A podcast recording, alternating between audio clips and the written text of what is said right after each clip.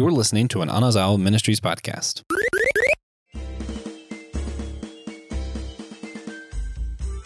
Should there be a separation of church and state? I mean, Jedi and the Republic? Where do the weapons of the Empire and the rebels come from? And how hard is it to rebuild after you've taken down the man? We're going to be discussing all of that and more in this segment of our primarily political series. Um, you know, we're going to be talking about the politics in our favorite fandoms from a Christian perspective.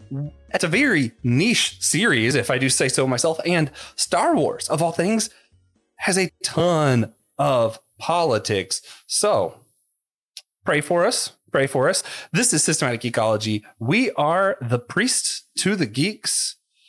And uh, that But when we say that, we just mean that we are trying to be the mediators between our faith and fandoms that we all love and enjoy. There's two communities. We all have one foot in each. We're going to be trying to cross some bridges. And while we're doing it, we're talking about politics. You might wonder why? Why is a Christian show doing politics? So we're going to do a little bit of apologetic work here just for a second. Um, we're doing this series primarily political because a lot of times, especially here in the US, where we're all from, politics are very polarizing. And in 2024, we're going to have another national election. And I'm sure there'll be a lot of polarizing things in the meantime. So we want to show how can we disagree well. And at the same time, we also want to do something a little bit more lighthearted. So rather than talking about US politics or who we're going to vote for, we're going to talk about themes, political themes in our favorite fandoms. Last time was My Little Pony. This time is Star Wars.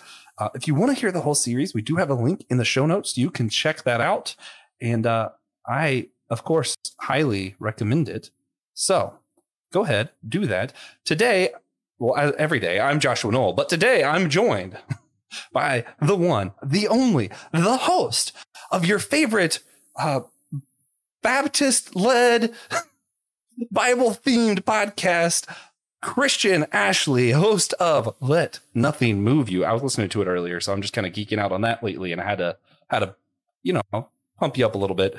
And I'm also here with one of our two newest hosts, the one and only, the uh, the actually the only villain, I think. When we're t- looking at the avatars, I think he's the only bad guy avatar on our logo is Adam Behr, whose avatar is um was it was it Snipely Snipes? How, um, that is not why, right. Why, why, widely whip, snidely whiplash.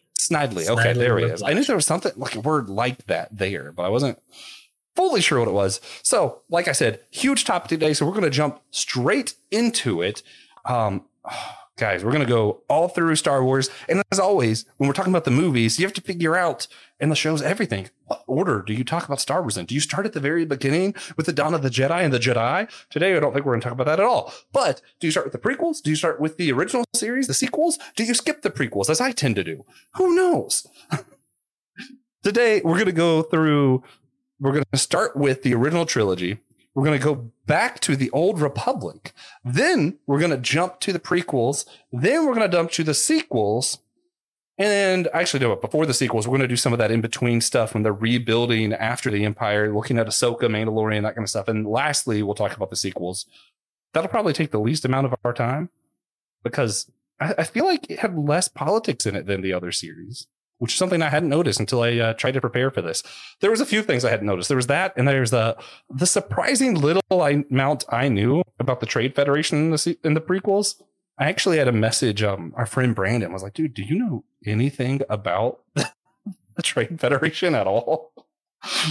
It was a it was a struggle, but we are going to start with the original trilogy, the Empire and the Rebels. Um, you see it. You see it in Rogue One. You see it in the actual trilogy itself.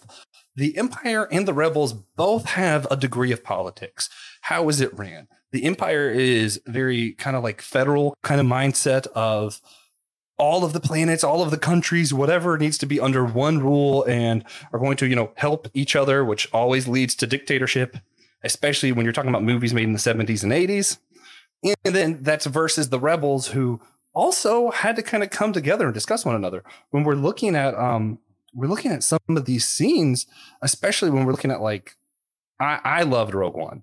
When you're looking at Rogue One and you see this whole thing of these people coming together and there were leaders. There were people from the prequels who showed up who kind of organized how are we going to go against the empire. And that kind of organization and formation is what politics are so i thought it was really interesting to see that played out not only in rogue one but especially when we're talking about our favorite original series it's just good guys versus bad guys and if you notice our main people that we follow with the one exception being princess leia the main people we follow are kind of not really part of any system, right? Han Solo, Luke, Chewbacca, they weren't really part of the organized rebellion. They were people from outside the system coming in. And I think that's pretty on par for what people in the 70s and 80s were looking for that kind of fight the man mentality. Um, I have talked a lot. So I'm going to throw it over to Christian. Christian, or uh, sorry, I'm going to throw it to Adam this time, actually. Could you break down who is the Empire? Who are the rebels? And for anyone who hasn't seen Star Wars before, like what exactly are we talking about? What's going on in this original trilogy? Well, you know, uh, for people that aren't familiar with the original trilogy, it's based around two warring factions, the Empire and the Rebels.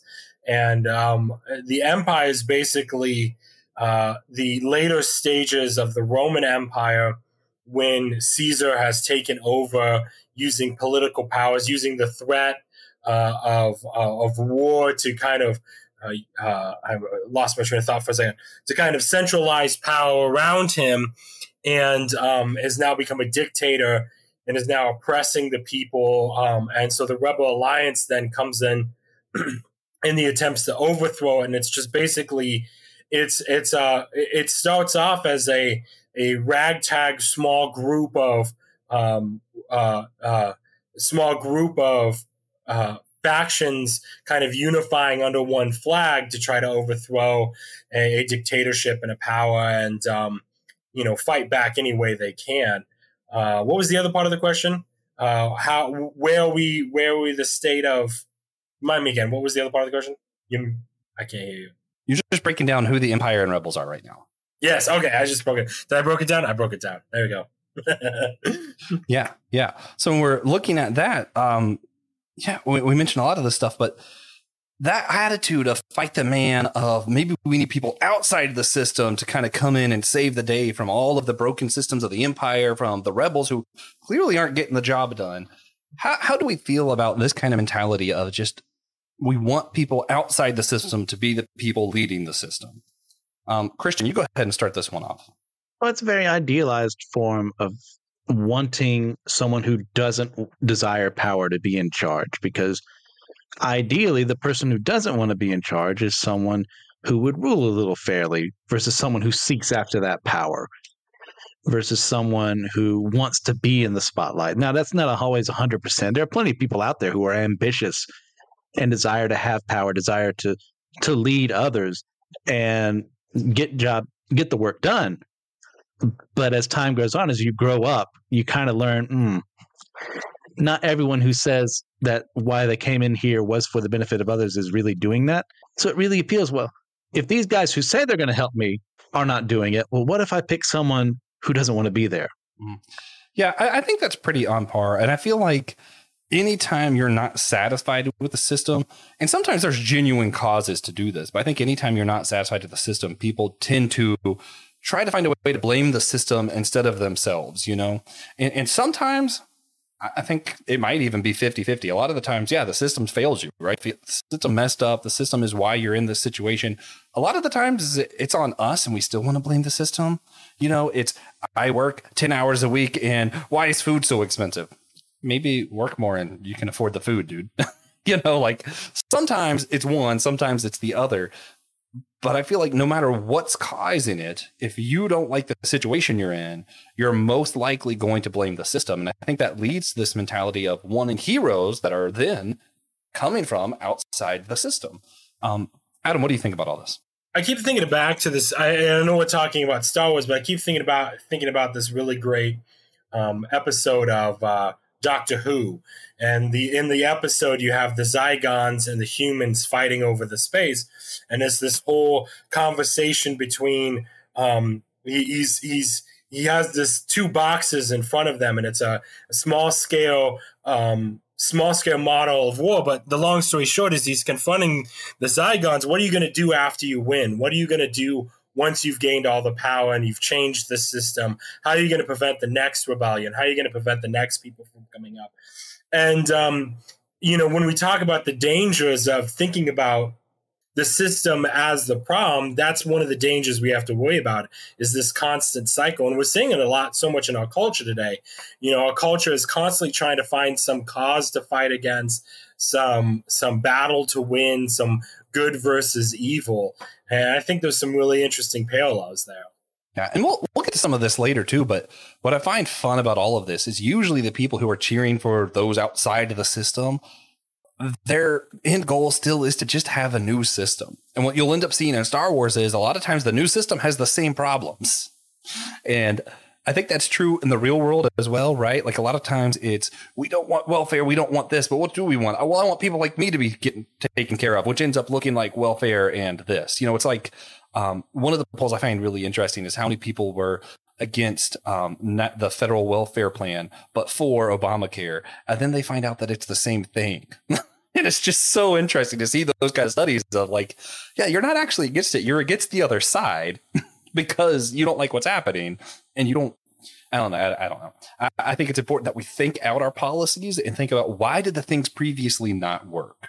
And that's one of those things that of course, the original trilogy was made before the prequels, but that's one of the things I thought was interesting in the original series now when you watch it is man so much of what's going on is the same stuff that the uh that the republic did and it's like you know um these problems seem similar they kind of are rhyming and no one's learning from their past which is uh interesting and that's where some of your like extra canonical stuff some of your legend stuff even some of our video games and comics i think come in handy because a lot of that gets way before the prequels, we get a little bit more history and we see exactly how far back does this cycle go and where did it start. Unfortunately, I don't know a ton about that stuff. So I'm going to throw it to our main man, Christian. Tell us some about the Old Republic. So when we talk Old Republic, we're talking about a very long amount of time.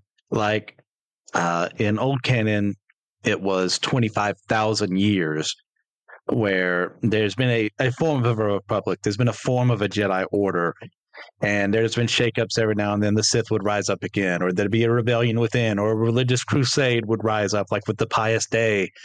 And there's a lot to cover. So, just for the sake of simplicity, uh, Old Republic that I started getting into would be in the Knights of the Old Republic video games and the comics, where once again, the Sith have risen up the Republic is fighting against them. Before this, they had a war fighting off the Mandalorians.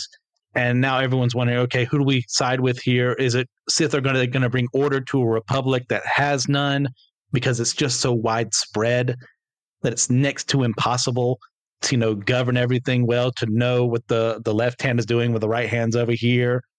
It's very much, uh, in a sense, one of the reasons why, if you look at our history for the Roman Empire, why they split up between the Western and the Eastern Roman Empire to have two separate emperors essentially ruling the same thing.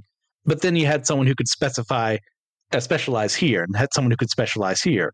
And that had come up with its checks and balances and its failings as well. But over time, the Republic, as time went on, kept getting more greedy, kept getting more distant from the people it was supposed to represent. And even I'm not that familiar with the High Republic era. I've tried to get into it a couple of times, but just doesn't jive with me but it's really like uh, the Jedi are kind of at the height of their power there. But we also start seeing some of the the cracks forming of them being more not slaves to the Republic's policy, but more what's the word I'm looking for here? Not standoffish, more complacent.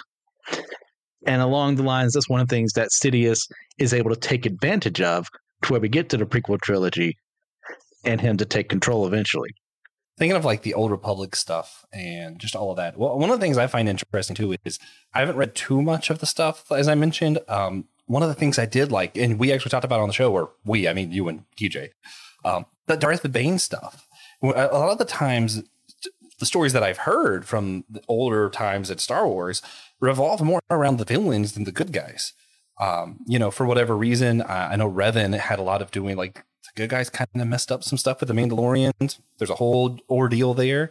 Um, and you guys talked about that as well. But with Bane, what I thought was interesting is he realized what was messing up the Sith was basically that they were evil. And then he came up with a, a polity, a form of politics that he thought would solve the issue by there only ever being two Sith. So I thought it was interesting yes. that even he's like, yeah, we're evil. And because we're evil, we need politics so that we can continue being evil and it'll work. and because it was that inevitable, well, someone's going to want to be in charge. And the Brotherhood of Darkness, which is the one that were fighting the new Sith Wars for like a thousand years before this, their whole idea was, oh, they recognize the fact that we keep killing the people who are competent. So let's just all say we're equals amongst each other, even though this guy is going to be higher than. And Bane's like, that doesn't work either. So let me create a system where I have me who has the power, wields it, and then have an apprentice who craves it. And that is eventually, it takes a thousand years, but it takes down the entire republic, which is an entire galaxy's worth of a, a form of government. Hmm. Yeah. Also, you, you mentioned how the republic worked. You were kind of explaining them all having representation, all that kind of stuff. I just want to remind everybody, just for kicks and giggles, um, yeah, America isn't a democracy. It's a democratic republic. Just a fun fact. it's just one of those things that even overseas in in states everywhere, people just have this misconception of, well, how come the person with the most votes didn't win? It's because we're not a democracy. That's why. Moving on. Um, Christian, the the question I have for you, you you mentioned the Jedi were at the peak of their power. Were the Jedi and the Republic always tied to one another? It's one of those things like over time it just kind of became a mutually beneficial agreement that uh, in the old canon, I don't know how they've handled it in the new canon. After the new Sith War, like the Republic has won thanks to the Jedi's help. After Lord Kaan is killed in the thought bomb, the Jedi start taking more of a peacekeeping role, even though they did it before. But the Republic kind of demilitarized after a while because, oh, well, if we just have this uh, object of, oh, we're the ones with the power, we can send our gunships and our ships to you know, attack your planet whenever we want, then we just look like the bad guys. Versus, oh, we send a Jedi instead to parlay on our behalf. Well, now we're looking pretty good. Like we, we were being very reasonable here. And if you you can't listen to a Jedi, then you're in the wrong and we like we blatantly see that like in the opening of Phantom Menace. Yeah, well, and especially when you consider the fact that originally the Jedi, later known as the Jedi, were supposed to be the the balance keepers. They weren't supposed to be all the good side or all the bad side. They were supposed to be those keeping the balance of the Force. And then you see them slowly, slowly because of how people were abusing the dark side, different stuff, becoming more just we're going to eliminate threats, we're going to eliminate bad. And then of course they're going to want to protect people. So they kind of end up more and more justifying this kind of team up with the Republic until we get to the prequel trilogy. And when we're there, the uh, there's going to be spoilers. If you haven't seen it, it's on you. The, the Emperor is kind of behind the scenes and he's pulling everyone's strings. And the way he's doing it is directly through the politics of that time. So what we end up seeing pretty early on is him. He has a you know, Sith apprentice, but he is communicating with what's called the Trade Federation. And when doing this, he basically he he's kind of explaining to them, "Oh yeah, you can get more money, and we'll give you prote- protection." And he's playing on their desires and using that. And then also, you find out later on that he's playing the Republic to feel threatened by what they're doing so that everyone feels threatened. Polarization runs amok. And he's able to uh, basically provide protection on both sides until polarization splits so far that it enables someone to step in as the single dictator. Adam, I'm going to throw it back to you. Could you explain who the Trade Federation is, what's going on in the prequels when we're talking about the Senate, the Jedi, the Trade Federation, Sith, all, all that. Oh, that's a lot. That was a uh, um, well. The shorthand when we open up to um, episode one, you know, we have the Trade Federation, which their main goal wasn't really is you know to monopolize and to organize the trading uh, amongst the systems. They weren't really military. They weren't a really military power, but they had their robots and things for protection and um, um, you know they were they were ultimately just a tool for uh, Sidious. Uh, but that but uh, the the events of of well, the events of episode one lead into the separatist units, you know, these different organizations that are really unhappy with the Republic that then unite to try to uh, uh, fight the Republic. And there's a really great series of episodes in the Clone Wars TV show where Ahsoka is hanging out with some separatists and you can kind of see the other side of things. And it's a really interesting conversation. But the shorthand version of it all is you have the Republic, which is the major fort of ultimate power, and then you have Sidious just undermining it, creating um, creating uh, discord among uh, smaller governing bodies, and those smaller governing bodies then unite under the flag of the Separatists to try to combat the uh, combat the um, the Republic. And it, it's so, and I, I give Lucas so much credit because of the mirroring everything. The separatists almost mirror the the separatists and Republic war so much mirrors the the rebellion and the Empire war. You know what I mean, and the things that they stand for, and it's all really fascinating stuff. Yeah, I um I give Lucas a lot of credit for the prequels as well. That's when I started disliking Lucas a little bit.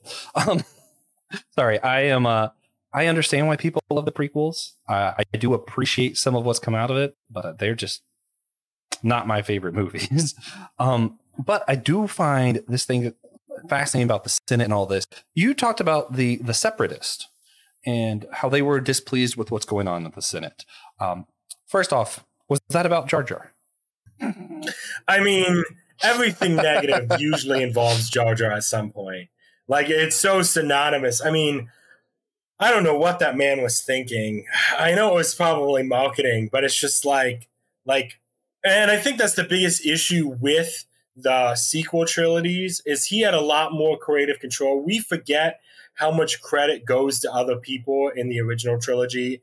You know, his his wife had a huge input. All these people had so much more input in the story. And in this uh, the the prequel trilogy, he was fly, flying a little bit more solo, and that's where you get things. But to his credit, he saw how much people didn't like Jar Jar, and so he kind of shoved him and made everything his fault, which is kind of funny if you think about it. Um, but oh, yeah. yes, it's all it's all Jar Jar's fault. Yeah, I um, so you know, I'm I'm known as Josh with wrong opinions.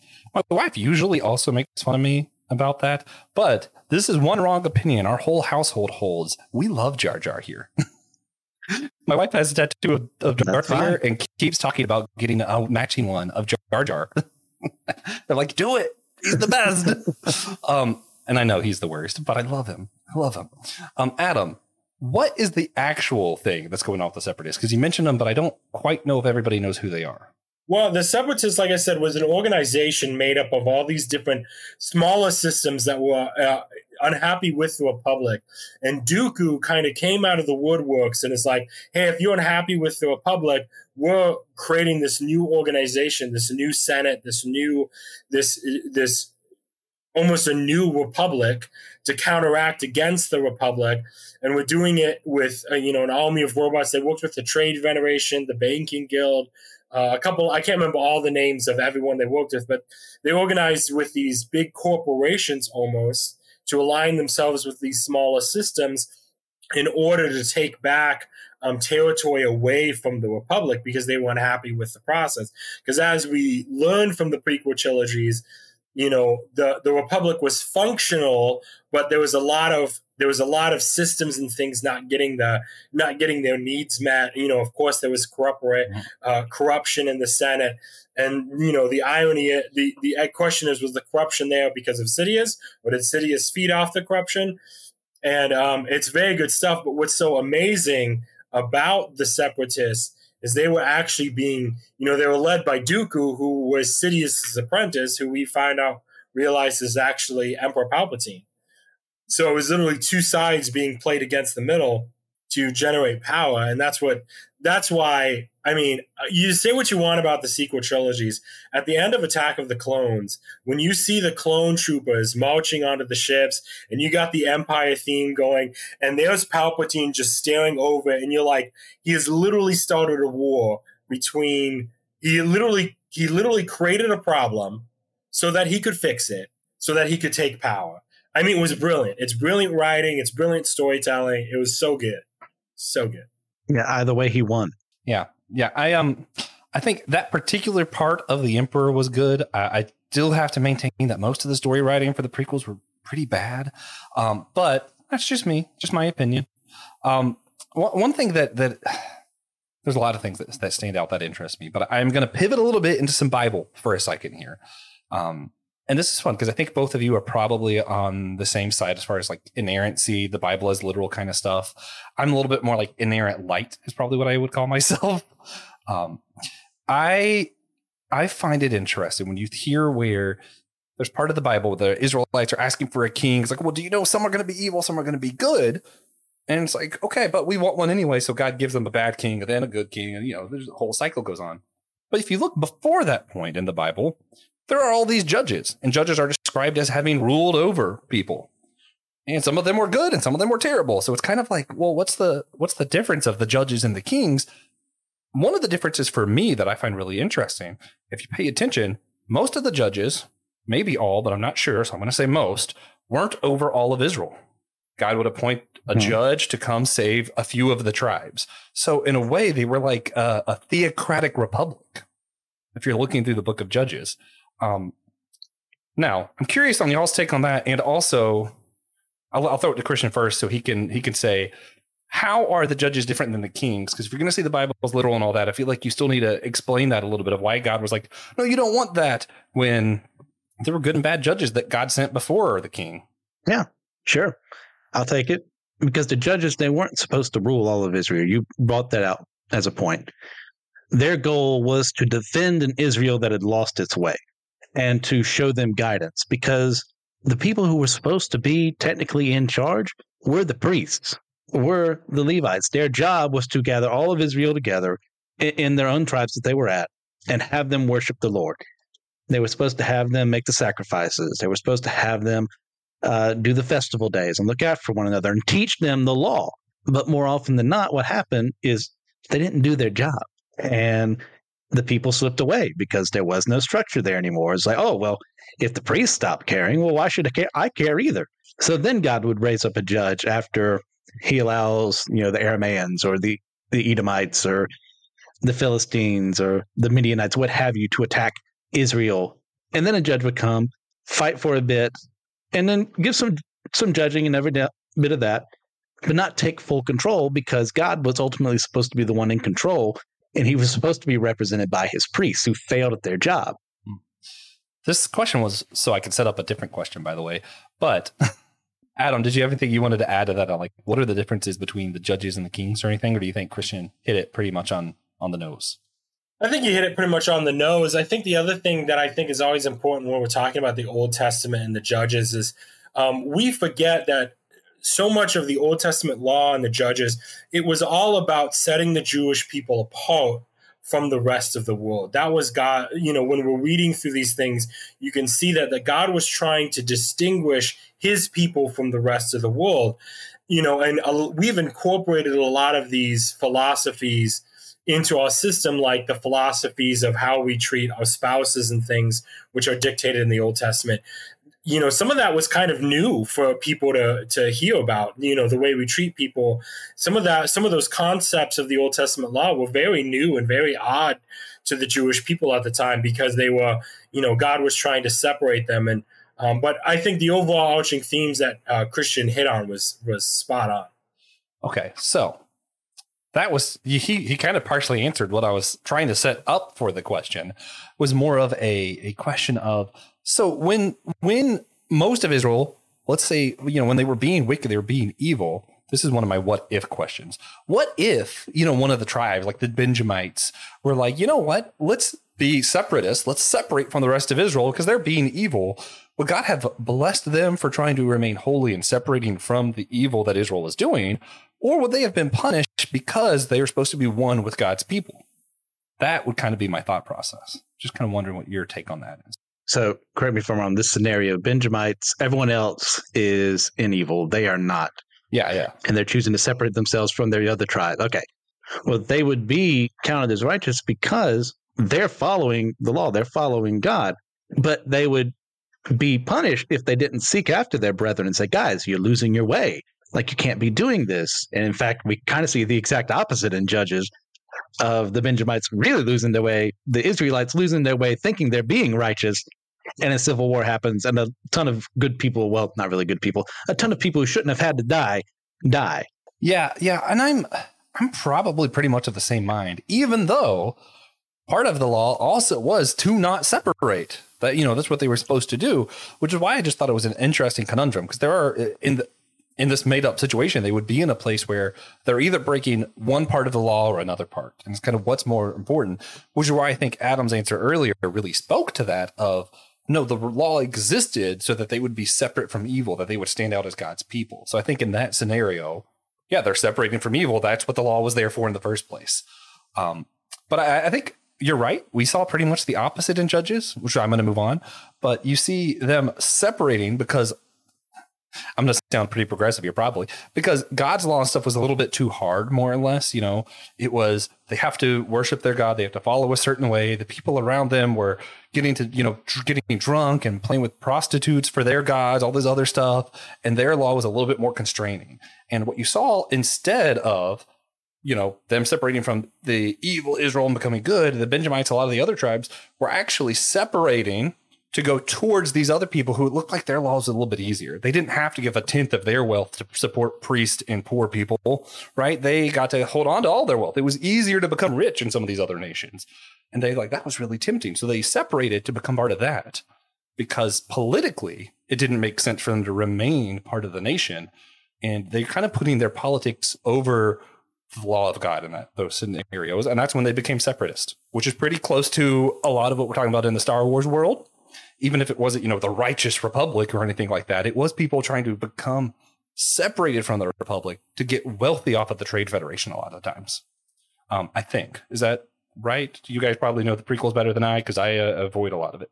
Well, what's interesting about this concept of the republic is is in our minds we think, you know, there was we forget that there that the actual centers of power in that universe was all evil. I mean, even the founders of the Trade Federation, we realize, you know, even the founders of the Separatists, you know, was an evil group of people, and they were all taking advantage of, you know, the the poor and the downtrodden, and the separate, and they were both more obsessed with their own power and their own political thing.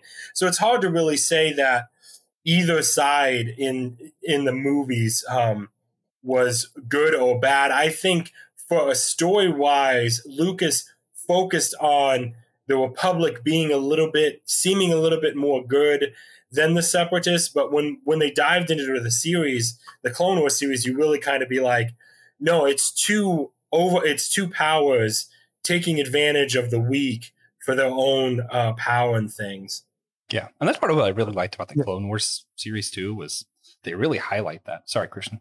No, you're good. I mean, if you want to stay biblical, like this is kind of like a David versus Absalom situation here. Oh yeah. Not that David is wholly the Republic, Absalom is totally the separatist, but like to get that sense of, well, oh, you're he's not getting everything you need, Absalom would say. Well, if I were king, if I were in charge, like I would give you everything you need. I would look after you.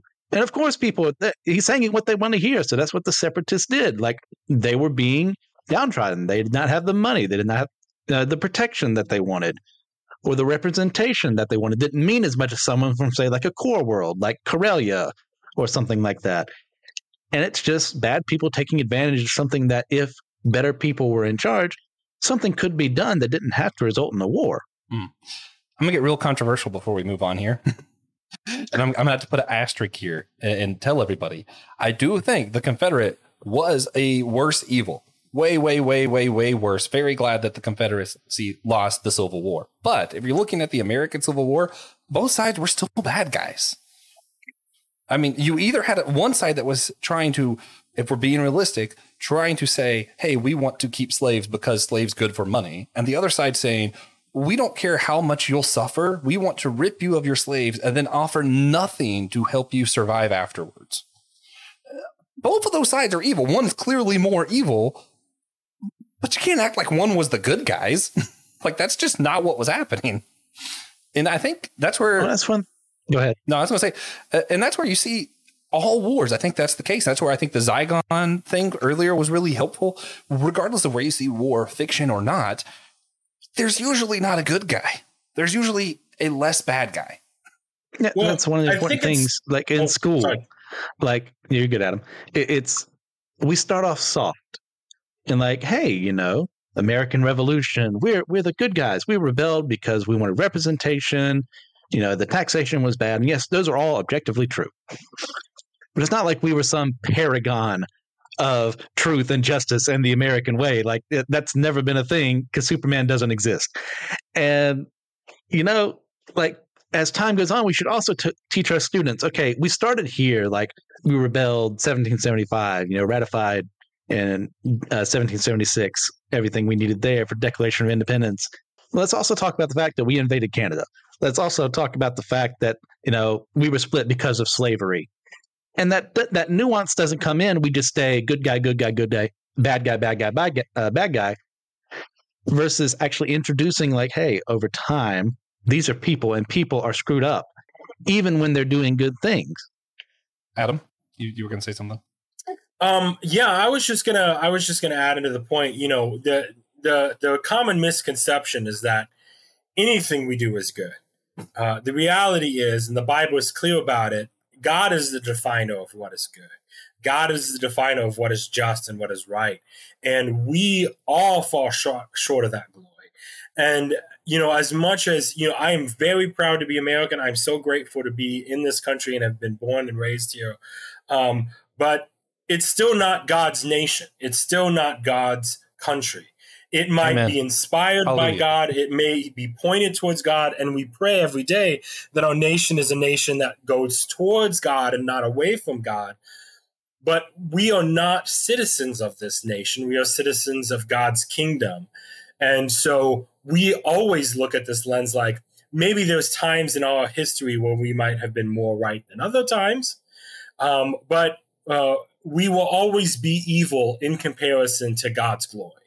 And that's really important to take that, to make that, to remember that. Yeah.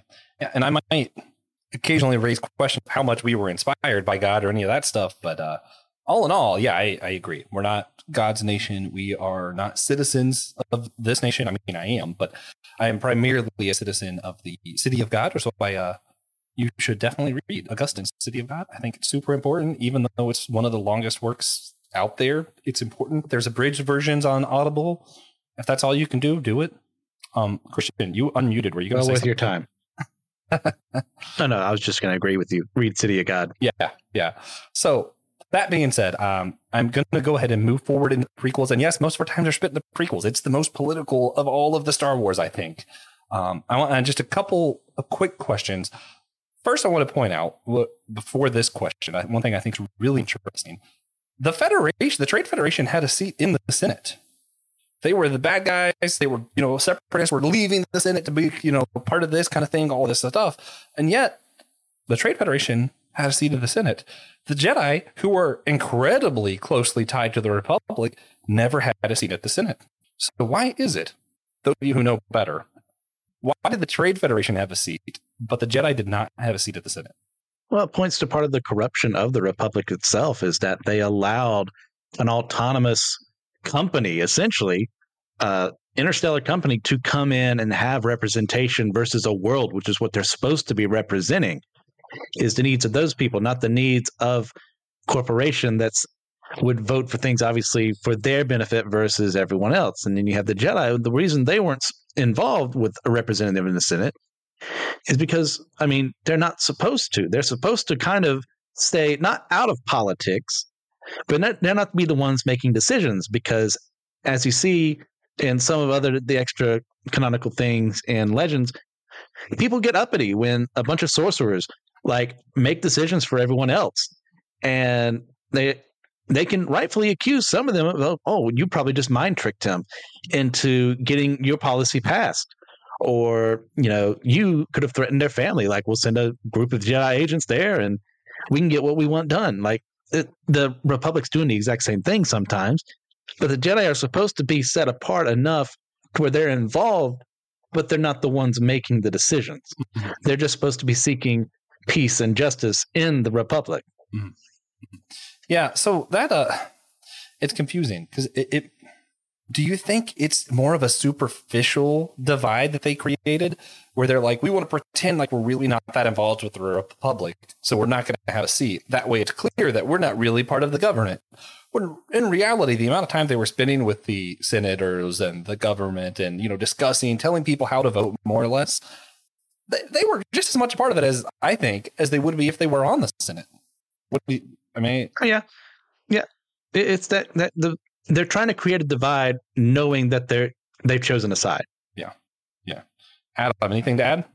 Well, what we find, what we find the Jedi's at at this point in the the Star Wars universe, and I I, I love it because you see such a difference between the Star Wars of the um you it, they, you see such a difference between the old Republic Jedi's and the the the film series Jedi's.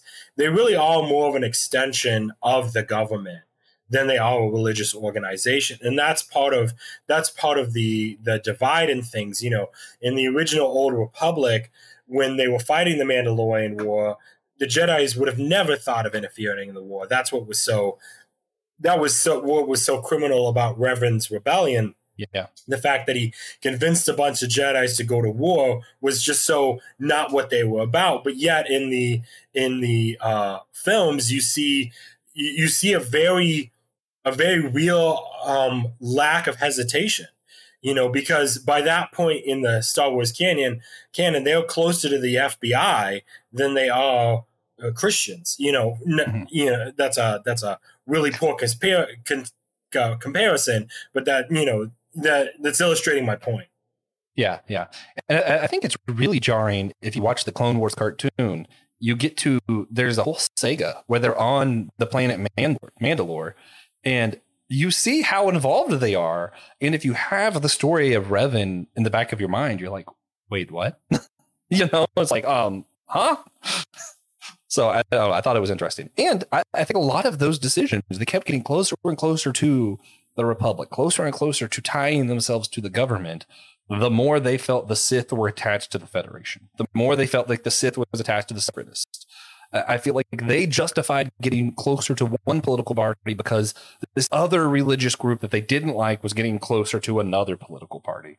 And I think that polarization, ultimately, polarization and fear is what led to it's what led to the emperor being able to completely take over. And you have the iconic line here. I'm, I'm going to throw it up. This is how liberty dies with thunderous applause.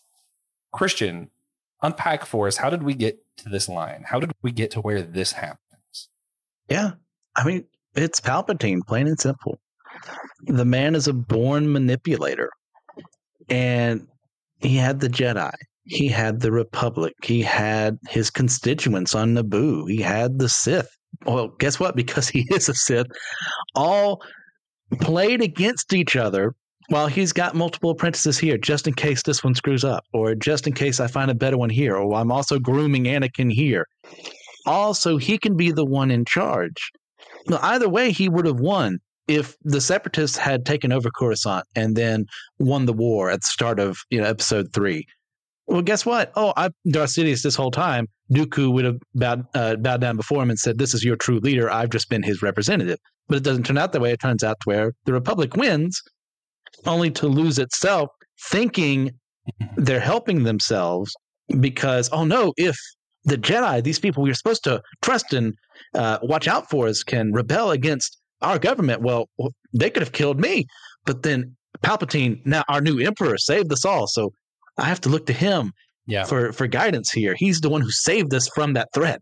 Yeah, and that's where we're not going to get too much into it, but a lot of the stuff in like um, Andor and some of those series that happened in between prequels and the uh, original series get really interesting because you see exactly the repercussions of putting all their faith in the leader that saved them. It's not great. It's not great. Even before the original trilogy, when it's full on Emperor, it's still not good. And it's just, uh, it, it's fascinating when you turn to government to save you, I think that's what happens. And when you let fear and polarization consume you, that's what happens. And you know, it's where we talked about earlier. When you're so afraid of the current establishment, you blame everything on the current system. Whether you're separatist, whether you're a republic, and you just had to, you know, I get to do my utilitarian rant. They justified having an emperor because it was going to beat the bad guys. And they were like, oh, it's worth it because we know the end result. Well, guess what? They didn't know the end result. It's why utilitarianism is stupid. You don't know what's going to happen unless you are God. You do not know what's going to happen.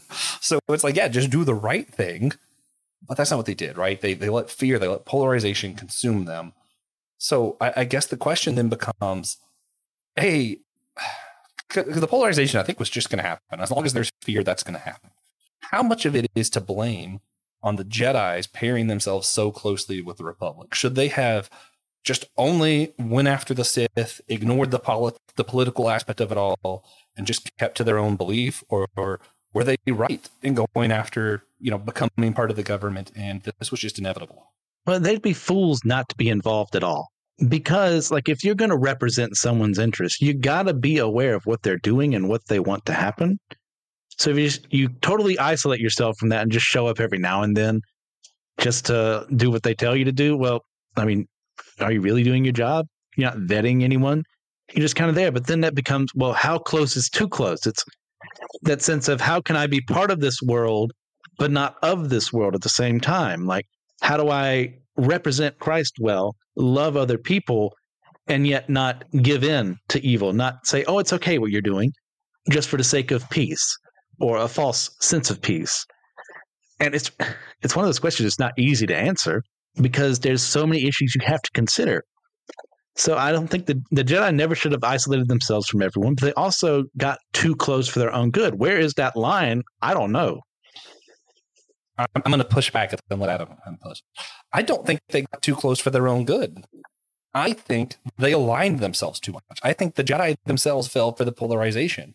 If the Jedi would have been just as close and attacked both the Senate and the Federation and the Separatists, called everyone out for where they were wrong, instead of only calling out one side, I think it might have done more good.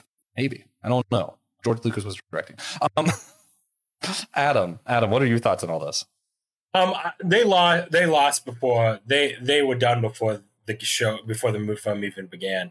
I mean, I love the um, um, Darth Plagueis book uh, that came out mm. uh, some years ago. It's really good. It kind of shows you what was happening. I mean, the the Jedi the Jedi were done before any of this happened. And if you've watched the Chronicles of the Jedi, where you get to see Dooku's kind of fall, um, the the the the problem was the Jedi's had become so comfortable with their situation. They had become so comfortable with their responsibilities and their connection to the Force that they were so easily able to be blinded by Sidious to the point where they could not, they were standing in front of one of the most powerful Sith Lords in their history, in their timeline, and they couldn't see him. They didn't even see him. It was, um, so it was one of those situations. Uh, they it was done before it even begun because by the time we fi- see by the time we see Phantom Menace. Palpatine has already has everything in place. Everything is already ready to go. You know what I mean? Everything is already in order, and it, it had been decades in the making. It's like the only way it would have stopped is someone if someone just could was able to see through Sidious disguise, and no one was able to. Yeah. So uh, I don't think there's anything they could yeah. have done. He, yeah. Well, but there's also something too. Uh, sorry, Josh, to interrupt you. There in old canon, there was a comic that released. I want to say it was like Star Wars Republic or something like that. And you had two members of the Jedi say, "Oh, well, we know there's a Sith Lord in the Senate. Let's run midichlorian tests on the people there." And Palpatine's like, because they came to him first, thinking he's on their side, going, "Oh, that's brilliant." But then he kind of does a Uriah on them and sends them on the front lines. That idea is quickly swept under the rug. No one cares about it anymore. Yeah, and I, honestly, so they, there are people who tried. Sorry. No, I was going to say that uh, that adds to the point I was going to make. So, bravo. Uh, I, I, think what it comes down to it is uh, the Jedi needed an equally good politician. Um, when you look at the Emperor, in my opinion, he he he had a few cool fight scenes, right? you know, he he kind of did okay against Yoda. But I think the scariest thing about him wasn't, oh, he was a really good fighter. I think if the whole Jedi Council just had a straight fight with him, they would have won. The scariest part of Palpatine was he was a good politician. right? Like, think about what he did to convince so many people to do exactly what he wanted. What he did with the clones, what he did with the Jedi, and convincing them to be part of the Republic more or less without getting a vote themselves. He was a good politician, which is scary. Like, politics can be a lot more threatening than lightning coming from your fingertips, you know? Like, actually, when you think about it, that might have been as scary as power. But he, he does get defeated twice, unfortunately. Um, after he's defeated the first time after the original trilogy, uh, we have a few shows and different stuff now that went between the original trilogy and the sequels I want to look at, one of which being Ahsoka. Um, for those of us recording, we've seen two episodes. For those of you watching, have seen far more at this point because, yeah, we're releasing this the day of the second Republican presidential debate. We recorded this shortly after the first one. So, you know. but one of the things that was interesting in Ahsoka so far, and you see it in a lot of these shows, is you have them trying to figure out how do we build up. And I, I really liked where you saw um, her name's Hera, right? Syndulla. Yeah. Yeah. Anyway, you saw her Twilight. as a general. She went in and uh, one of the facilities, and you find out that a lot of the people who work there are actually the same people from the Empire. They don't care whose side it is. And it turns out they do. But uh, it's interesting because you even saw that in that one-off episode of um, The Mandalorian.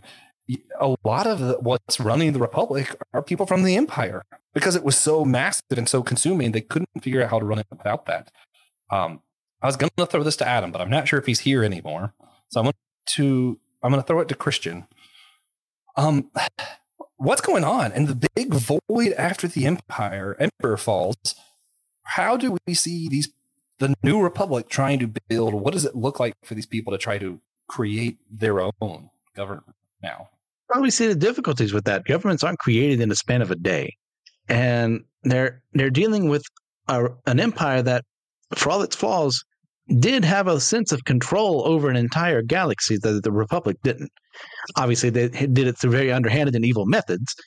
But how do they, representing better ideals, do it? Well, one thing we had to learn through history is like when West and East Germany were separated, we had uh, on West Germany, the Allies were trying to create a government there, but there just weren't as many capable people around uh, to represent the German people within their sphere of influence because A, they'd either been killed or they'd gone underground or they were afraid of, you know, the Nazis rising up again or something like that, or the Soviets coming in and taking over their, uh, their country. So one of the things that we were forced to do, for better or worse, is there were still alive Nazis. And we allowed some of them in positions of power in West Germany and West Berlin and stuff like that. Because it was either that or send untested people in there. And you can argue either way what was the right decision there. But the point is, we look at Germany now, after years, it's unified and it's brought up for stuff like that. So they, the Republic needed capable people who knew what they were doing because they'd been doing it for a while. Yeah, and that was um, man, that was part of the problem. Well, I'm I'm going to do this a few different ways. After World War One, German was put in a terrible spot. That's part of why Hitler was able to rise and do everything he did that caused World War II. If you look currently at a lot of our problems in America, uh, it's just slowly grown, even going back to the Civil War, where you see the South was put financially in not the best spot afterwards. And they have always blamed the North. And it's turned into, instead of South and North problem, it's become rural and you know country problem. But it, it's still that same thing. It's the tension in america really if you look at it revolves a lot more around wealth and where's the money at than anything. And, and i think that's usually the problem. Well there's some there's a ton of problems with war but usually that's the problem post war is who has the money at the end. Because someone feels bitter someone feels gypped. Um, one, one thing I find interesting, I, I kind of want to get Adam's opinion on. Uh, a lot of these characters in between the original and sequel trilogy, where we're getting some of these shows and stuff come out. Look at uh, Mandal- the Mandalorian. Um, why do I just want to call him Jin, but I know he has a last name. Anyway, you see that you see his character. Yeah, he was hurt by what happened on on Mandalore. He was saved by Mandalorians, and that kind of is his defining thing. Is he was hurt by what happened with the war, and now he's rebuilding himself and he ends up rebuilding a whole family if you're looking at it now throughout the season three. Um, Ahsoka, her whole story is being hurt by the Jedi and their rules, and basically having her version of church hurt, right? And she goes through this whole deconstruction, and now we have the show where she's trying to remember who she is, try to rebuild herself, and at the same time, we're seeing a republic try to rebuild after all of this damage that happened from the empire, and we're left with how do you heal after this kind of trauma? Whether it's galactic, whether it's church hurt, whether it's you just deconstructed and you're you don't know who you are. Like an identity crisis can be a trauma, I think personally, um, and, you're just left with these questions of how do we rebuild? Um, so, Adam, what what is your answer? How how do we rebuild? How does the new republic come back from this? Well, I mean, it's a different it's a different it's a different answer for real life and then for television. So okay. for when it comes to the New Republic, um, you know, there was there was really isn't anything doing there really isn't anything that I would say that they aren't already doing. You know, the problem with any of these situations is, you know, human pe- human evil people are going to do human evil things. You know, you have these people that you know we we see it in the Mandalorian how there's this bureaucracy bureaucracy um, to just try to get some pilots to go deal with a really important issue. All these approval stamps have to be approved just to get something done. You know what I mean? And we see that in our own republic, uh, our own society now. so you know they maybe maybe the government of the republic, the new republic, might be a little bit kinder, might be a little bit on better footings, but it's still falling into the same traps that the previous republic had and even the empire. You know what I mean? You you we because like I said, human human evil people are going to do human evil things. Now, when it comes to our own life, when it comes to the reality of having the situation where you are church hurt, where you do have this broken society. Well, first of all, I mean, we must always point back to God. You know, if you really want to rebuild your life, you know, I, I'm at the point in my life where the the the the amount of people that have gone through trauma or gone through tra- tragedy and have rebuilt their life without God, in my opinion, is so much smaller than the people that have uh, done that, who have rebuilt their life with God. You know, yeah, there is the power of this human will that can overcome these things, and you know, you see some people that look like they have all their lives together, but I just know what I've needed in my life and what so I've seen so many need is um, when you're really trying to rebuild your life after tragedy, after loss, the best and most effective way is through Christ. Yeah, I, I gotta see. I agree. I do find it interesting though in my own life. I'm just thinking about who I hear complain the most and who seems to have it all together the most. Usually, the people in churches are the ones that are complaining more, and the people I know who aren't really religious tend to be a little bit more at ease with the world.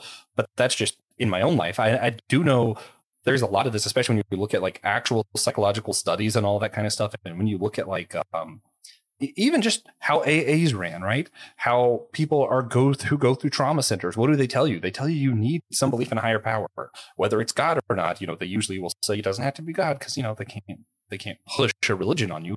But there's a reason they say you need something of a higher power because that's we are created to rely on something like that, and, I, and that's why I believe that that thing to be God. I think it's you know hardwired into us. I think it's really telling. Um, I think my answer. I would also agree when you're not. I wouldn't make the distinction between television and real life. I would make the distinction more like um, governing bodies and personal people might look different. How you rebuild a government, how you rebuild a group of people might look different than how you yourself rebuild from hurt. One thing that I think that both should share in common, though, and that everybody tends tends to forget, you shouldn't immediately react. You shouldn't immediately overcorrect. You need to give time for healing. Um, and, and what, what do I mean by that? How many people I'm going to get super controversial because I need to be specific. Um, in your own life, now I'll do a specific example from personal lives and from a government here thing in America. I'm not going to do too specific, but I think it's important to look at. Um, personally, how many people I know that experienced church hurt and then never went to church again because someone wronged them? I'm like, listen, you you over not that you overreacted. Trauma's real. Trauma is real. But I think what happened was you immediately responded and maybe corrected too much. Maybe you should go to a church with a single person leading everything and no one, no checks and balances. But maybe that doesn't look like not going to a church at all, right? That's my opinion. Uh, and when I look at like our government, the amount of people who, oh, they voted not to impeach Trump, and that either makes them a great person or an evil person, depending on what side you're on, right? And I'm like, wait, wait a minute. I know lots of good people who've made really stupid decisions, and I know lots of terrible people who've done stuff that helped me a lot. Like, how could you just boil everything down to this, and that's what you're going to make your whole opinion off of? And you know, I don't care what side you're on. I don't think you can look at our nation or other nations like Brazil that have gone through some of the stuff of like leaders who are doing similar things. You can't look at it and say there's not some kind of trauma that we're healing from. There definitely is. There's definitely this polarization that's happening in several countries throughout the world is causing a lot of hurt. And you do need to heal. And I think the best solution maybe isn't to point out who's the bad guys and immediately do something about it. Maybe it's time to give yourself some time to heal perhaps. Just my thought. Yeah. I, yeah, I'll agree with that totally. I mean, to go back to Star Wars, one of the new canon things that I really don't like that was done, I believe the novel was Aftermath. Uh, it's been a while since I've looked at it. Is as part of that healing process, Mon Mothma, who becomes leader of this new republic, demilitarizes the new republic. And that's always been one of her things. She's never wanted to be the one in charge of a bunch of uh, ships and you know, people leading people to their deaths. And that's her starting too soon on the process, even though they ultimately they own most of the the galaxy now, but the empire is still out there and eventually becomes the first order, who then takes advantage of the fact that they've demilitarized to an extent. Not that they've totally gotten rid of it, but they've gotten to the point of I think of I can't remember the number exactly. It was like a huge number. And that comes to that point of we've been fighting a war for so long, like we need rest, we need healing, but is this the right way to go about it? I would say no, obviously, with what happens in a sequel trilogy. Yeah. Yeah. Well, and then look, yeah, I'm trying so hard not to make this just about American politics. Look at like any system. What happens is people t- have this tendency to forget what you do now when you're thinking about law. You guys know I'm studying, I want to get into law. When you're thinking about law, whatever you do to make your side win absolutely will be used against you. So pointing to an American example would be how many presidents we get in and immediately reverse everything the last one did. All that does is keep us from ever progressing because we just have one guy undoing what the last guy did who's going to be replaced by someone who's going to undo what they did, right? And how many of our laws that we're like, well, we want free speech for all of the things that we love as Christians, and then we're going to turn around and get really angry when somebody uses that free speech against us it's not free speech but for me and not for thee you know what i mean like like i think the system is set up where whatever you do will come back to you. And when you do these over corrections when you're oh i'm really upset of what's been going ha- what's going on and how my community was treated i'm going to make a law about it a lot of times you don't think of the consequences down the road. And that's what happens here. You have so many things of oh we just we got rid of the empire and everything they ever did was bad. You look at you know the episode of mandalorian and you see well people who used to work for the empire we're not going to let them do these this science anymore. We're not going to let them do this anymore. And how that immediately turns back around and hurts their side. And that's always going to be the case. It's it's why star wars will never be settled that and the fact that they always want to make money. They keep undoing what the last guy did so that they could be replaced and have that undid again. Well, we're seeing this in our society right now in real time. You know, we can we we look at the oppression that uh, certain communities have faced you know the very real oppression that certain communities have faced in our society. And now you see some of the you see factions of those groups now turning around and wanting to impose the same oppression on other people. And so you know the the you know the war against the war against men really you know let, just let's just take the battle of the sexes. You know we have equality for the most part uh, um, between the two sexes. And yet men have a such higher suicide rate and men have such a higher lonely rate and all you know men are unhappy in marriages and they're unhappy being single. And you know you have this societal change. It's like in the process of of trying to make our society more equal between men and women men have lost something along the way that they're now trying to find you know, in some uh, trying to find through people on the internet, some people, you know, some of those people are definitely better than others. We're not going to name any names. We'll just let you fill in. But, you know, and so we're seeing that. So in the process of solving one real, genuine, um, real, genuine uh, mistake in our history, the way we treated women, we are now overcorrecting. And now we have this really uh, deep disillusion of men that's causing a huge mental health crisis in our society. Not not to dis, not to not to try to devalue what women are going through, but one solution is causing another problem. You know, and it's just the same thing when we go back to the republic and things like that. One, you know, as they solve one problem, they're just creating more and more in its wake. Yeah, I, I think what's what's interesting about the women thing in, in our culture, you do see where this is happening to men, and yet at the same time, you still see a lot of issues of women not getting paid as much. You know, women being going through certain things and not necessarily having equity. It, it, it's still like we still have a lot of work to do if we're going to have equality among the genders, and yet it seems like we're going about it the wrong way because rather than lifting up one gender, it seems like a lot of times we're just taking the other down. Um, and one of the one of the things I really liked about the Barbie movie, we're going to just go all over the place today. Um, I, I enjoyed how it started off in Barbie world where women had all the power, and you saw how damaging that was for Ken, and you saw how that damage caused him to create a world that was damaging for the Barbies. And in the end, one of the things I really liked was it wasn't, oh, Barbies have power, yay, everything's good again. It's, hey, maybe we actually do need to include the Kens. Maybe both are important. And that's one of those things I really liked. Even though it didn't come up with a beautiful solution at the end, it still acknowledged that we can't just tear one side down and think that's going to fix it. Um, and this goes beyond genders; it goes through everything. And that's where uh, one thing I think Star Wars is really good at showing us that when you just tear one side down, it doesn't solve the problem. Even if that side is the emperor, the evil of all evils, just tearing that down isn't going to make everything better.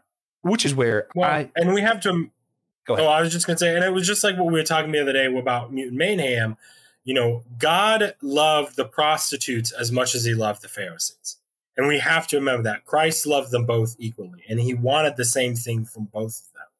And we as Christians have to remember that, that no matter what side of the political aisle, and I, I'm guilty of this as much as anyone, you know, taking too strong of a stance on something and too quickly vilifying someone else because they don't share my opinion. I've done that numerous times. I w- could write a list of all the people I need to apologize to for doing that.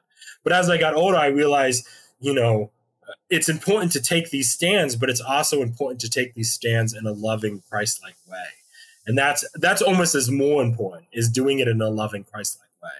Yeah, um, I second that, and I know Christian well enough to, to know he's he's going to third that with a thumbs up there. There we go. Um, but it does it leads really well into one thing I did like in the sequel trilogy. Um, I know everybody has their complaints, everyone has their loves, but everyone liked the Last Jedi. I know that for a fact. No one had an issue with that particular movie. Um, I'm joking. I know both of my uh, my fellow host here didn't love it. It's one of my favorite Star Wars movies personally, but uh, one of the things that was in, that I loved in this movie, there was a lot. One of the things I did love, um, I don't remember this character's name, but there's this this guy Uh, DJ. DJ who that's such an easy name to remember. we have a host called TJ. How could I? Okay, anyway, uh, DJ. Yeah. he he does all kinds of stuff, but he pushes weapons and he sells them not only to the rebels or not the rebels now. What what are they? It's something in the First Order. Is it the New Republic in the First Order? What are they, what is the good guys and bad Resistance. guys? The the resistance. in First Resistance Order? and First Order. Yeah, yeah, it's a lame name. It's one of many resistance problems. is But continue. such a lame. Yeah. Okay. Anyway, the resistance in the yeah, First yeah, who Order. are they resisting? We're Well, I mean, resisting any Order. challenge I mean, to our first- What does that mean? What does Anyway. First Order mean? You know? Yeah, continue. Remnant was such a better name. In the legend, not, not sorry to get on a sidetrack. Remnant was the name of the uh, forces of the Empire after in the Legend series. That's such a better name. Yeah, that's better than First so- Order. That's better than First Order. A lot of things would be better than Resistance. Anyway, um, yeah, he wasn't just selling the weapons to the Resistance. He was also selling it to the First Order, the good guys and the bad guys. Why? Because they wanted to make money. And the whole city he's from, they're making money from both sides. They could care less who's winning, good or bad. And part of why I love that is That's how the Emperor won. He didn't care if the Republic won or the Federation. He was going to win either way. and I think in the end, evil wins when polarization wins. When we polarize, that's when the bad guys win. And I think th- what's cool about the, the sequel trilogy to me is it wasn't blatant evil that won from polarization. It's the rich get richer, the poor stay poor. And because that's something that's true in real life. You know, as long as we let the politicians push whatever agenda they are and argue about it, and they never do anything about it, we just keep voting and hoping our side wins because eventually that's going to fix it, right? And that keeps the status quo. That's how the rich stay richer. That's where Christian gets to complain about super PACs. Christian, you want to complain about super PACs? Yes. There are three things I like about The Last Jedi. I like the Porgs, I like the Crystal Foxes, and I like DJ. But not for the reason Joshua likes him. Because I think this is one of the most poorly handled parts of the film is that idea of, well, everyone's just profiteering off of this right now. We go to Canto Bight and it's this random casino planet no one's heard of before. And, you know, we see people representing the resistance there. We see people representing the uh, First Order there. We're told, but we're not shown that well. And DJ makes a good point. If we were shown more of that dealing, if Rose and Finn had in the midst of trying to find someone to help them save their people. And you know, time has always been weird in Star Wars, so I, I can't fault the film for this. They spend all this time here on Bight, then make their way all the way back on a chase scene. It is what it is, and uh, the idea is solid. The execution in the film is flawed, and I would say that about a lot of things there. But I like him because he does represent that idea of I'm just going to make my way through the world. And if that means I have to pal up with the first order, I have to pal up with the resistance, and then I make some credits. Like I don't care. Whoever pays me, that's my side. And, and the, in the end, the, like when Finn and Rose are about to be executed on uh, the whatever the Superstar Destroyer is for that film, if they called it something else, and Finn gives us like generic hero line of like a uh, "We'll get you," or "You'll pay for this," or something like that, and DJ kind of looks at him and says, "Maybe," and then walks off. Yeah, one of the other things I liked about DJ, um, thematically, he is the anti Harrison Ford. He is the opposite of Han Solo. Han Solo was like, yeah, sure, what whoever pays me, that's what side I'm on, blah. But in his heart, in his core, Han Solo was good. And he comes in to save the day. And he, what's what's interesting, he was the good guy. Because like we said the original trilogy the good guys were those who were outside the system. Here it's one system versus the other and this guy who's outside the system is the bad guy. And he's very much the bad guy right? Like like he just i'm gonna sell you i'm gonna screw you guys over because it's gonna make me money and then i'm peace out because i got my money. That's all i cared about. And and i think it's really interesting how much of a contrast he is to han solo's character one movie after han passes like it, it wild to me how they did that. Um, but as far as like polarization, once pitting one side versus the other, being how the rich stay richer and how people make money, all that kind of stuff. Um, Adam, did you have anything you wanted to add to that conversation before we get to one more thing before we wrap up? Uh, no, you know the, the this whole con- you know the the whole concept of the the rich get rich and the poor get poor. I mean, even biblically, when you look at it from the biblical times, this is it's a story of human history. It's a story of the human progression. You know, we were talking about earlier how we all were. You know, you made a comment about worshiping and how. Well, I won't go back there because I'm having a train of thought issue. But um, what we're seeing today in our histor- in our political fear, we can go back all sorts of points throughout history and see that it's the exact same thing. And we have to remember that. You know, that's what's so interesting about life and about even the film Star Wars is you keep going through these same cycles is because we're so desperate in need of a savior. So it's desperate need in something outside of our system, a being almost that's not made up of time, space, or matter, aka God, um, to step in and to solve these issues that we keep having because we keep going through the same cycle. You see it with the we see it with the Israelites, we see it in our society, you see it in our country. I mean, and so that's what's so interesting about us and and you know about us as a creation is that we do we just keep getting these same patterns over and over again yeah yeah couldn't have said it better myself and the final note here which i have to say I, I, I want to say I'm not really a sequel trilogy apologist. I, I, I apologize for like I'll, I'll make excuses for the the Force Awakens, right? I'm like, yeah, it wasn't that bad. You guys are over, but whatever. And I am a full on enthusiast for the Last Jedi. But then you come to the Rise of Skywalker, and I'm like, I don't know, man. That one, that's just like that's the film that shall not be named. I'm like, I don't, I don't just mm-mm. no. Why'd you do this? Um, for so many reasons, but but they still had one thing that was really interesting and also a little dumb. But I think it makes a good point for our conversation today. How in the end they keep doing this whole thing, the resistance all throughout, and there's low numbers and no one will come to help them, and they're trying to treat like they're still the underdog the whole trilogy. But at the very end, look who all responds to their call to help. Everyone ever. that turns out that they really shouldn't have had any challenge at all. And, and, I think that's what blows my mind. And, and I don't know if this was just an oversight of the movie directors, whatever, or if it was just kind of this supposed to be this hope that there actually was more good in the universe after all, what, what they were trying to do. But what this speaks to is if they were doing politics correctly, um, all of these people would have been here from the get go. They would have just snuffed out the first order and there wouldn't have been any of these films. like, and that's where I, I find it interesting just to kind of think of like, how do we know who all is on our side? And, you know, that's where I think of like, is the UN important? Is it important to have like the United States? Because even though I'm not all for federal government, like I like to minimize federal as much as possible, go to the states. Is this where it's important to have federal government, to have things like the United Nations? Because we want countries like Russia to know that if they attack Europe or England, they're going to get every spaceship ever appearing. you know, would Kylo have thought twice about taking over the First Order if he knew this is what he was facing? Maybe, because it's literally would have been impossible. um, what do you guys think? Was this just bad politicianing? That there's a do they need their own version of the UN in the Star Wars galaxy?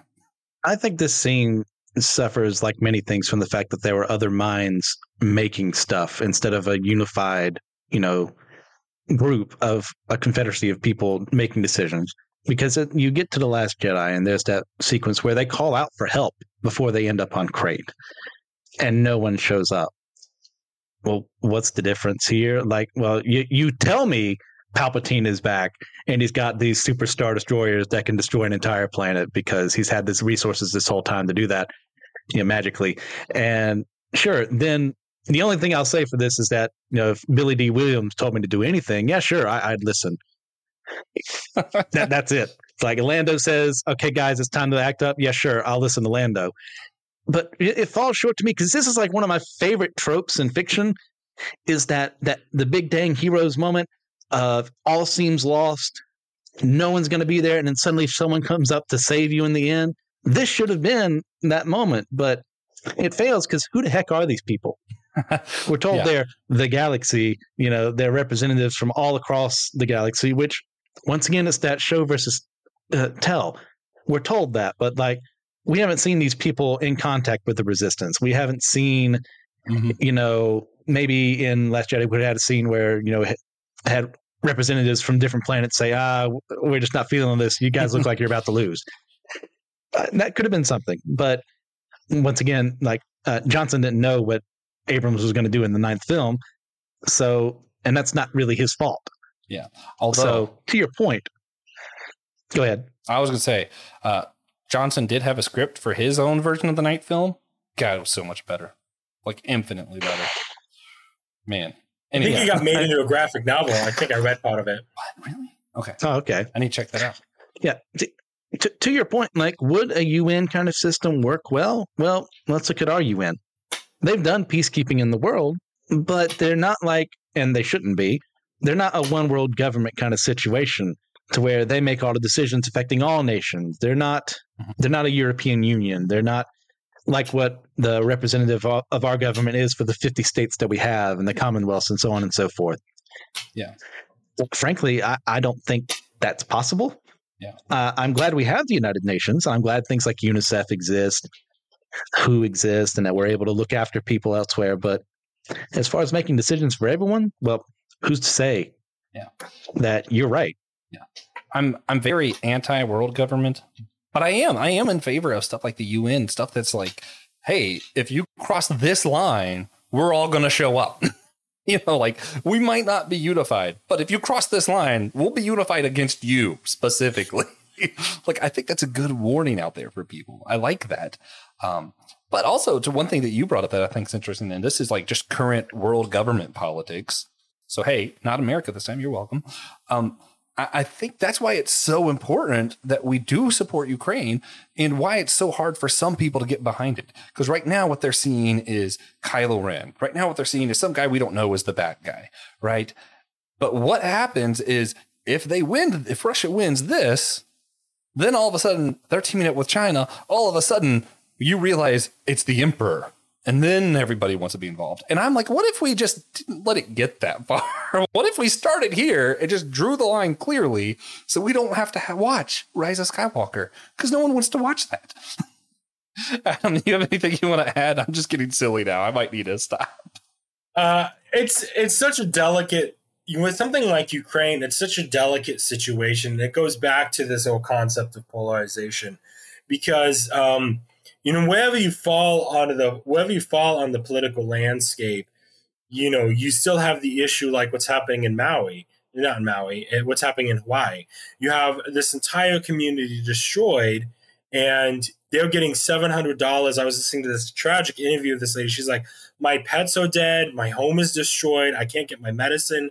I can't get any of my resources. My entire life is destroyed."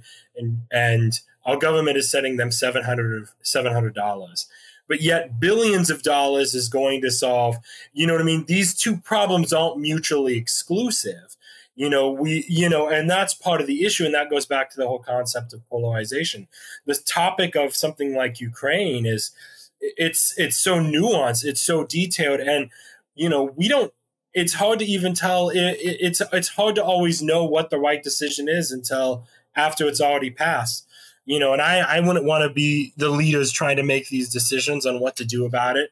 I don't think it's I don't think it's a really easy answer. Now, on the subject of something like Star Wars, you know, um, I mean, they had the Republic, they had the Republic, they they had the resources, you know, they they they didn't learn from history. They didn't say, well, we were demilitarized and the emperor came to power, so let's demilitarize again. That would end well. Um, it worked so well the first time around. Um, so it's just kind of like it, it, it's it's an important criticism of us learning from our history and learning from our mistakes. Isn't there? It wasn't it. It, it wasn't Thomas Jefferson that's no. It was Winston Churchill that said, "Those who do not learn from history uh, learn." Uh, those who are, don't learn from history are doomed to repeat it.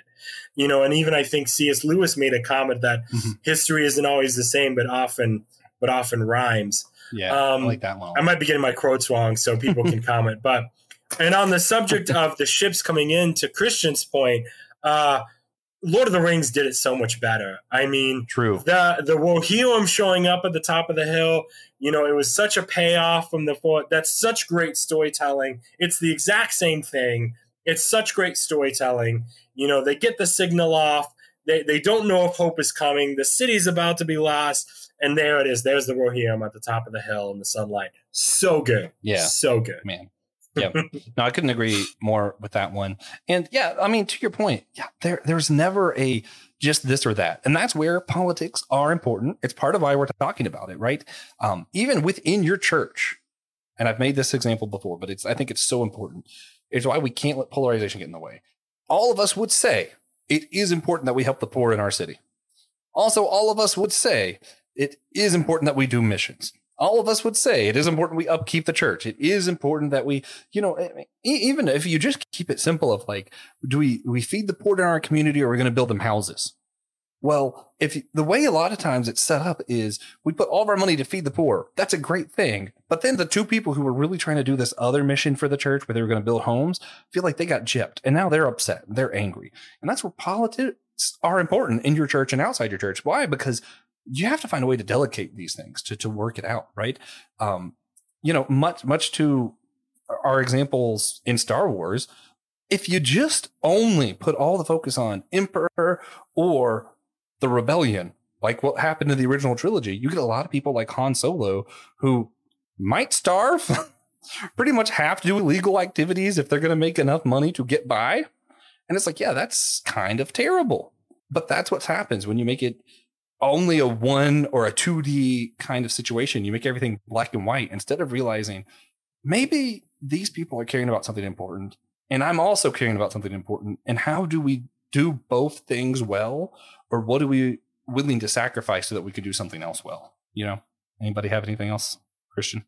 No, um, I think we've covered a lot. A lot of, I mean, we went over 25,000 years of history in an hour and 30 minutes. So there's still plenty more we Oh, can yeah. go, but I do think I've said all I need to say. So you would say it's uh you would say that it uh perhaps is time for the wrap up? Is that, is that what you would say? Indeed. Yes. I think we could do that. I think we could do a wrap up here. so I um I did want to go ahead. We're gonna do as always. We do our recommendations. Um, you know, I'm not sure what to recommend. I'm gonna recommend reading more Blue Beetle comics because I've been reading a, a lot since I watched that movie, and uh, because I read some when I was in high school and I loved it, and I'm like, you know what, I might still love this, and I do. I do. I love Blue Beetle comics. Check them out. They're worth it. Christian, you have any recommendations for everybody? Yeah, sure. Just to to stick it to the Star Wars theme for right now. If you want a good old fashioned game, that sure some of the graphics aren't as good as they were when it released forever ago. It wasn't. It's not as modern as everything now. Go to go play some Star Wars Rogue Squadron, and you can enjoy, you know, guilt free a rebellion, fighting against an empire, and becoming a new republic, and just blasting the empire in ships like guilt free. It's wonderful.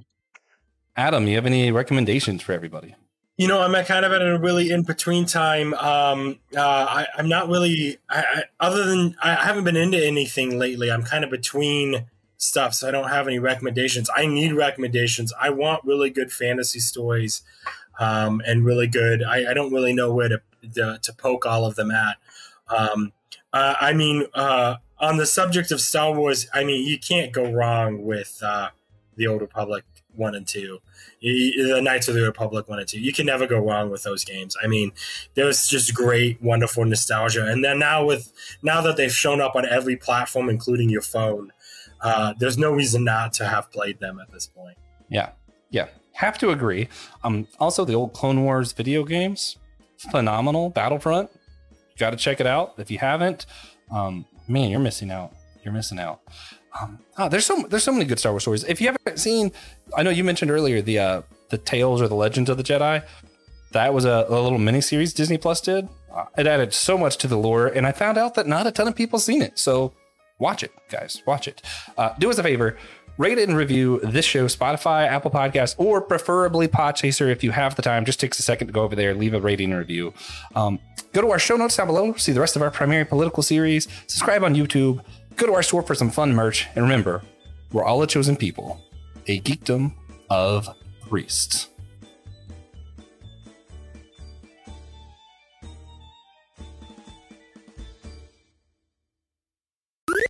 This was an Anazao Ministries podcast. If you enjoyed this show and would like to learn more about our network, be sure to check out the Anazao Ministries podcast network.